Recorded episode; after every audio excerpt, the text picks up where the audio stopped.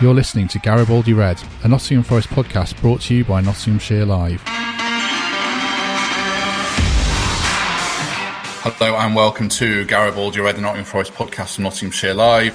We are here to dissect Derby 1, Forest 1, give our thoughts on the game and whether Forest should be disappointed, relieved, or whatever their emotions should be after that game against their arch rivals. Uh, joined today by two returning Forest fans in Michael Temple and Mikey Clark. Temps, good evening. Are you well? Evening, Matt. Yeah, really good. Thanks. A little bit bitter after watching that, but can't complain.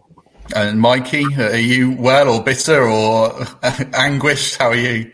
I'm uh, still digesting some of it, to be honest with you. But no, I'm all right, Matt. Are you okay?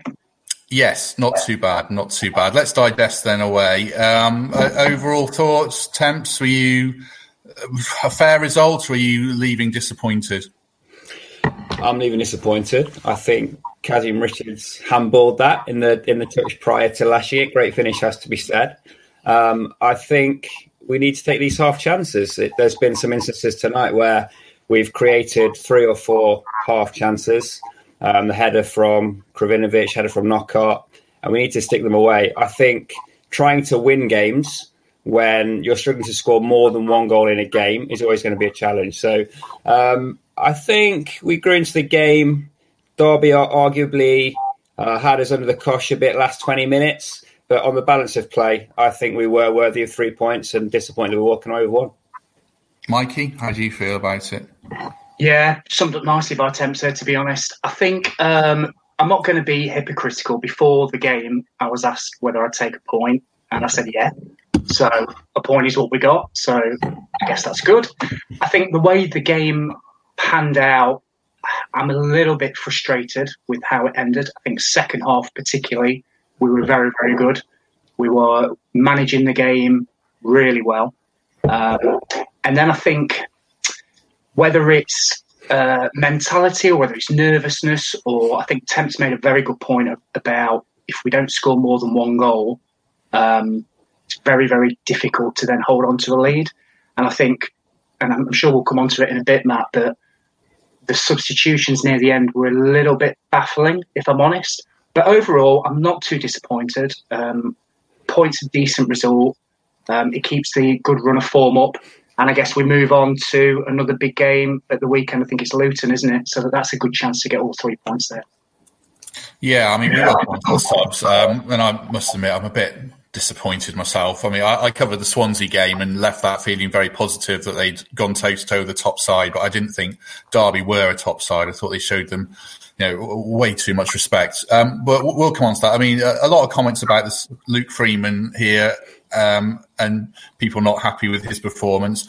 Were you? What did you make of the starting eleven, Mikey? I mean, were you surprised Freeman played, and what did you make of his performance? Wasn't necessarily surprised that, that, that Chris started him. I think me personally, and I think a lot of Forest fans probably wouldn't. I think now Ameobi's been back in training. Lolley's been chomping at the bit.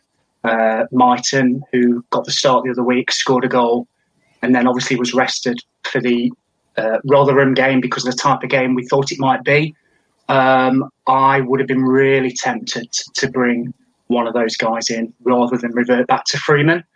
But I guess Chris has probably looked at it and thought, do you know what? When he's coming, he's done okay. We've looked solid.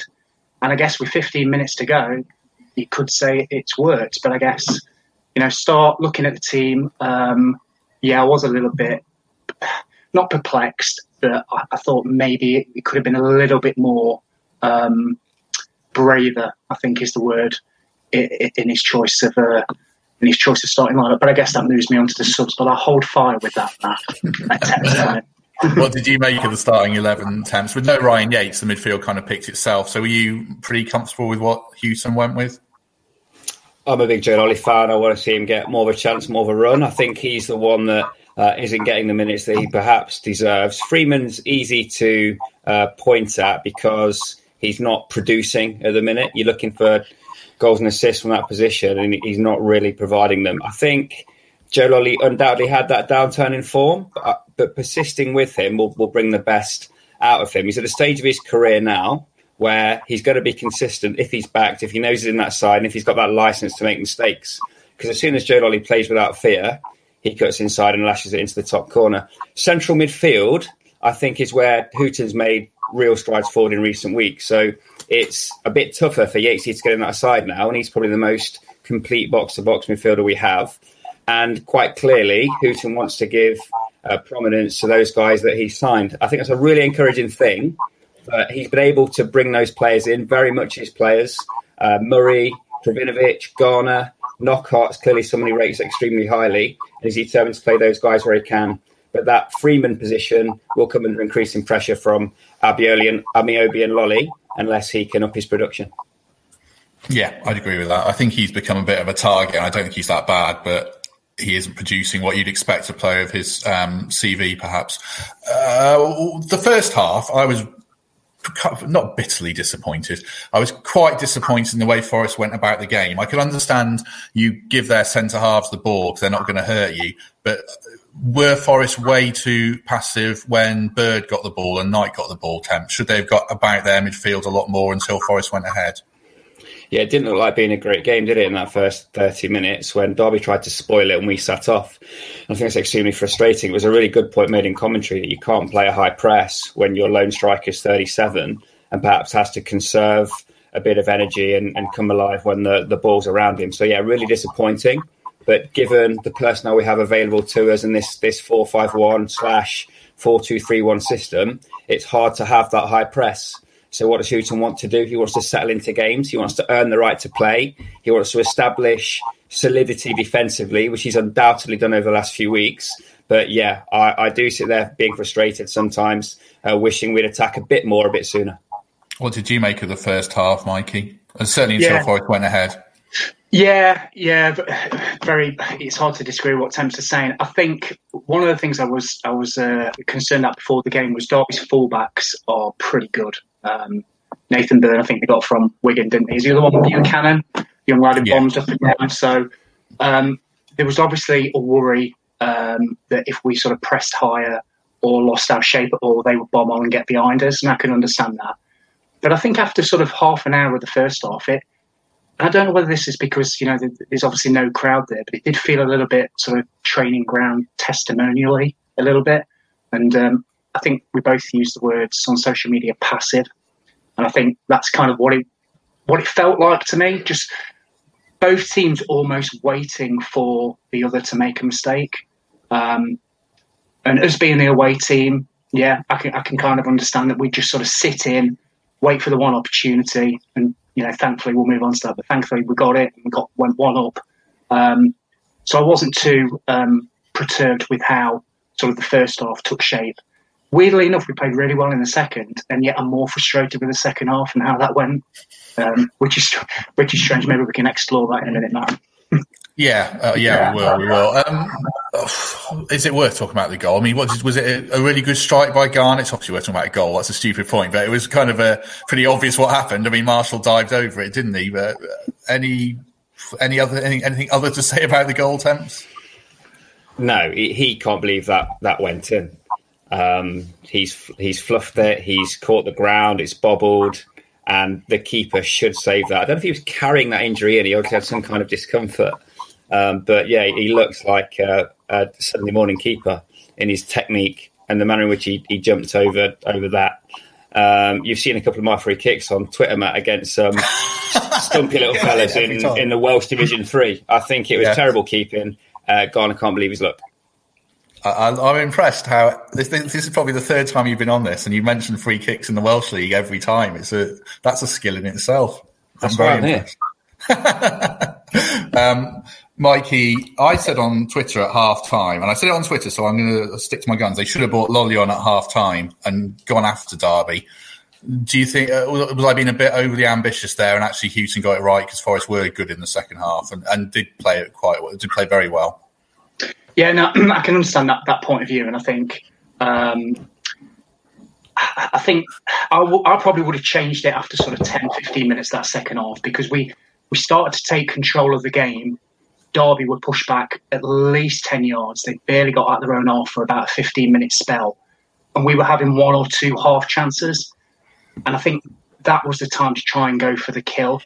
Don't have to fundamentally change your structure or your shape, but bringing on somebody that can play that role on the left or the right, be it Lolley or Ameobi, I think was the positive move to be. But Chris is a very pragmatic guy, isn't he? So maybe he wasn't going to do that. Um, so I think maybe half time was being a little bit optimistic, Matt. But I think as the second half progressed, there was definitely cause for discussion on whether we could have freshened it up in those wide areas. Yeah, I mean, is it Temps? Can we be critical of Hughton because Forest played very well? They're playing very well. Uh, he's definitely doing a great job. So, uh, uh, would we have a point in criticising Hughton for being too conservative tonight or not? I don't criticise him. I would like to see him make more subs. I think you look at that bench and you look at the wealth and the depth of the Forest squad, and you think one area of competitive advantage could be bringing on fresh quality in that kind of 60 to 70 minute mark rather than um, making a defensive sub late on or bringing Tyler Blackett on the left wing or, or trying to solidify. I think he's going to learn a lot more about this squad if he can try and be a bit more adventurous when it's required um, as we get towards that hour mark. And look, for, for me, I don't want to put a downer on things, but I think we are building a team to compete next season. I think he should be uh, experimenting with with that in mind. I think it's a long stretch to, to get into that top six. And look, of course, he's going to set out to win every game, but maybe there should be a little bit more willingness to rotate, a little bit more willingness to make positive changes from the bench to take advantage of that wealth of wide players that we have at the club. Mm. Are Derby actually any good? I mean, I, I, thought they were really poor, but uh, am I am I being harsh on Derby because they have been playing very well? What did you make of Derby, Mikey? I was disappointed with them to be honest, but in a good way. Obviously, I don't want didn't want them to be good. Um, I thought they started okay, and I think they had those half chances, didn't they? But I think um, as the game wore on, they seemed just as nervous, if not more nervous. Um, and then when we took control of the game at one 0 I uh, I understood his substitutions around getting Gregory on, changing the shape. But even then, didn't feel too worried, to be honest. I, I thought Derby were below par, um, which is why I was. Uh, I couldn't really understand them bringing Tyler Blackett on, to be honest, because it wasn't as if they were bombarding us with crosses or having two on ones on the wide areas where we needed to sort of tuck in and get that extra man at the far stick. Um, so, in answer to your question, Matt, no, I, I didn't think they were very good, really. I thought it was a chess match and I thought it's one that we should have we should have won comfortably. Mm. I think.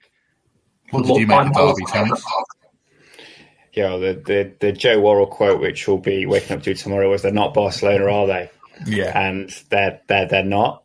Um, I think they showed a, a lack of adventure. I think they were trying to spoil it. I think there were some quite niggly fouls in the game, um, and no, they weren't particularly impressive. It would take a lot for me to fornicate over over any kind of uh, Derby side Matt, but but no, they were there for the taking, uh, and we didn't quite get away. Who were the difference makers for you, Temps, for Forest tonight? Who stood out? Look, uh, Krovinovic is the one for me that's made a, a, the biggest impact since coming into the side. Um, seems to have that willingness to work, which is quite rare as a 10. Um, you'd like to see him carrying on those those runs into the box and maybe getting more shots off in 90 minutes.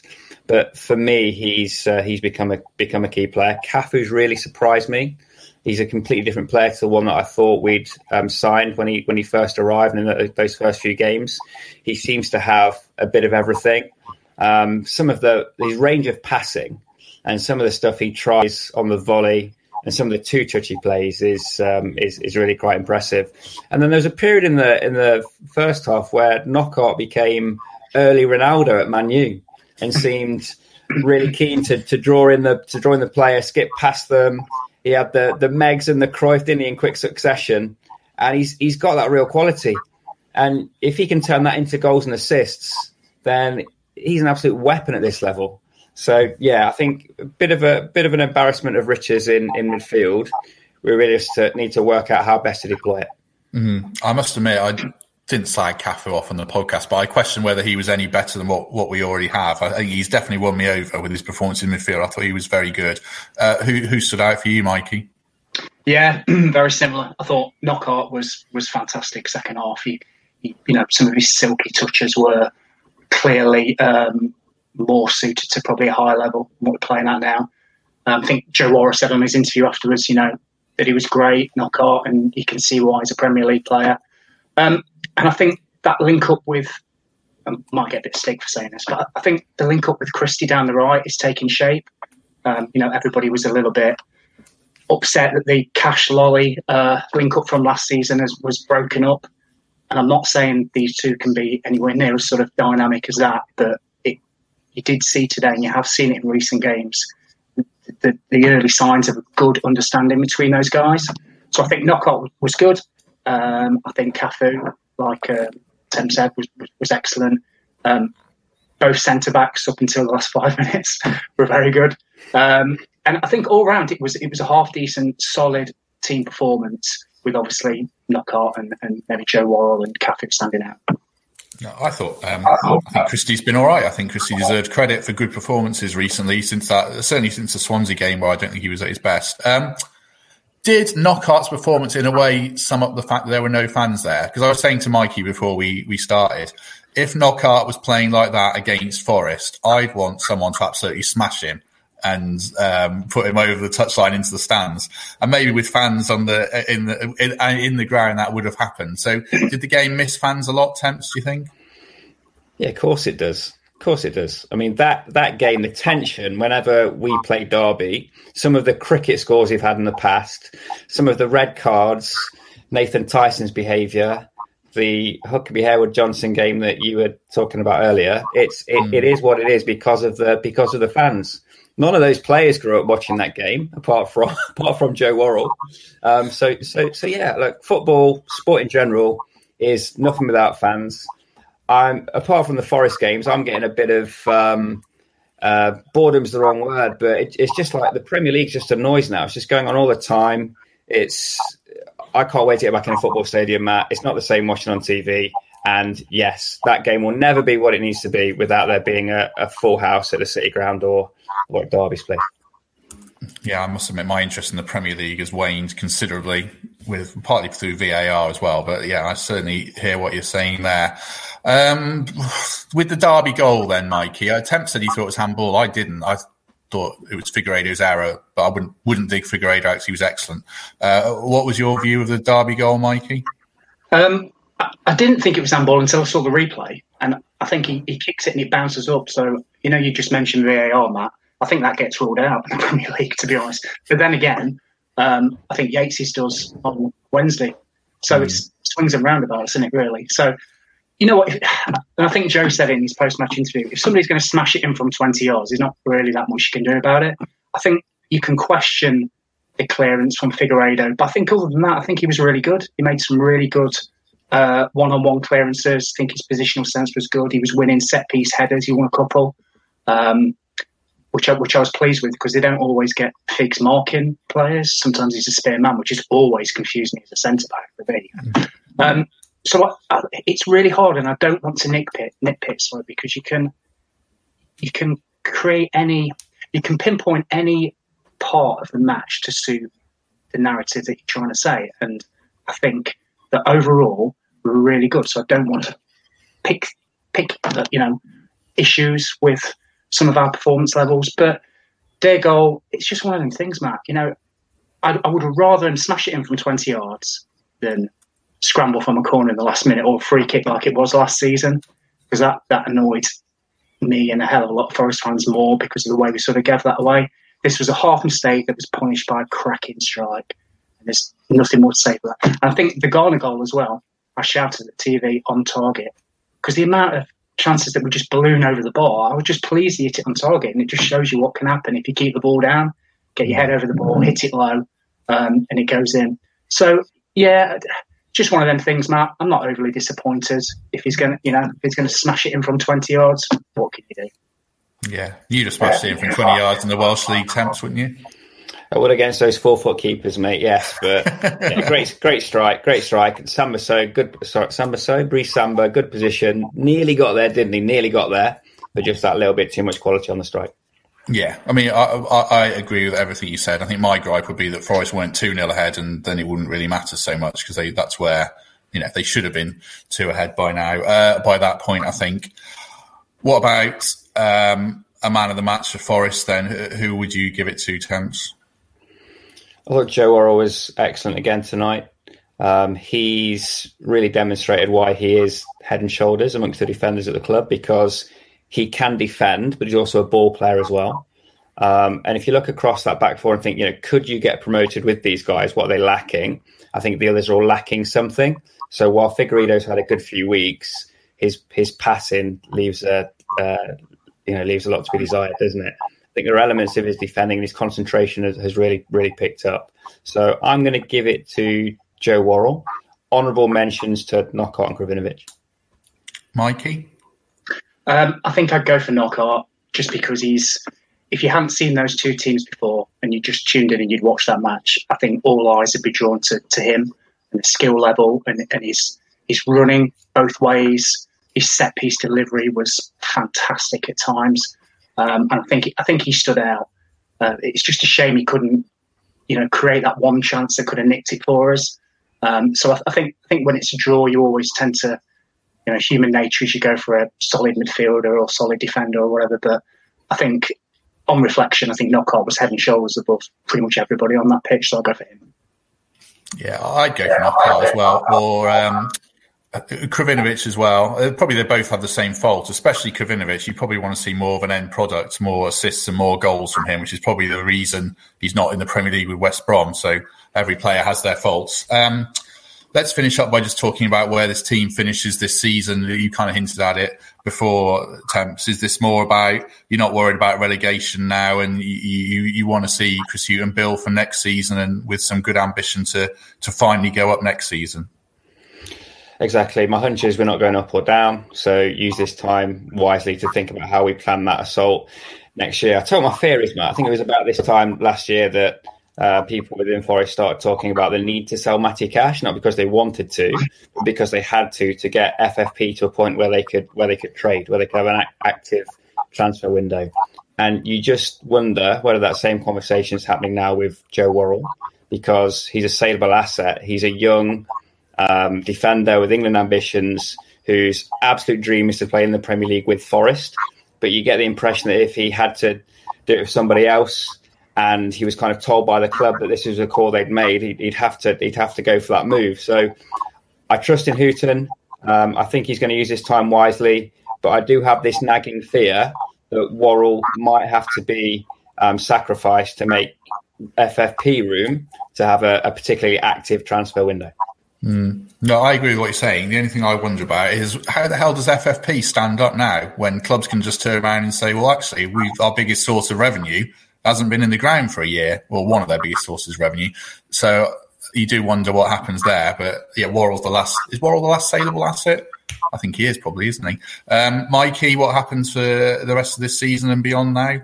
Uh, yeah, it's a good point actually. That so I think was it about a year ago we we signed uh, a lot of our younger players up to long term deals. I think Worrall signed a four year contract. Mighten similarly, uh, Yatesy I think signed one as well. So you know over the years, uh, Matt, we've always had to sell one player right every season at least. Be it Brereton, back to Andy Reid, you know all those. It goes back.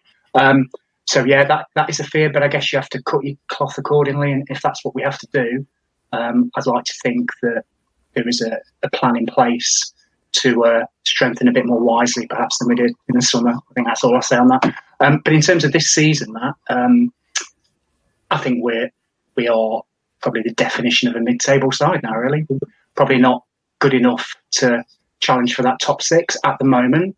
Um, and Chris is still finding his um, you know, still finding out about a lot of the players, I think. And I think that will come. If you look at what happened at Brighton under his tenure, that happened with them in their second and third seasons. You know, they got, they got that shape and they got the way of playing and they pushed forward.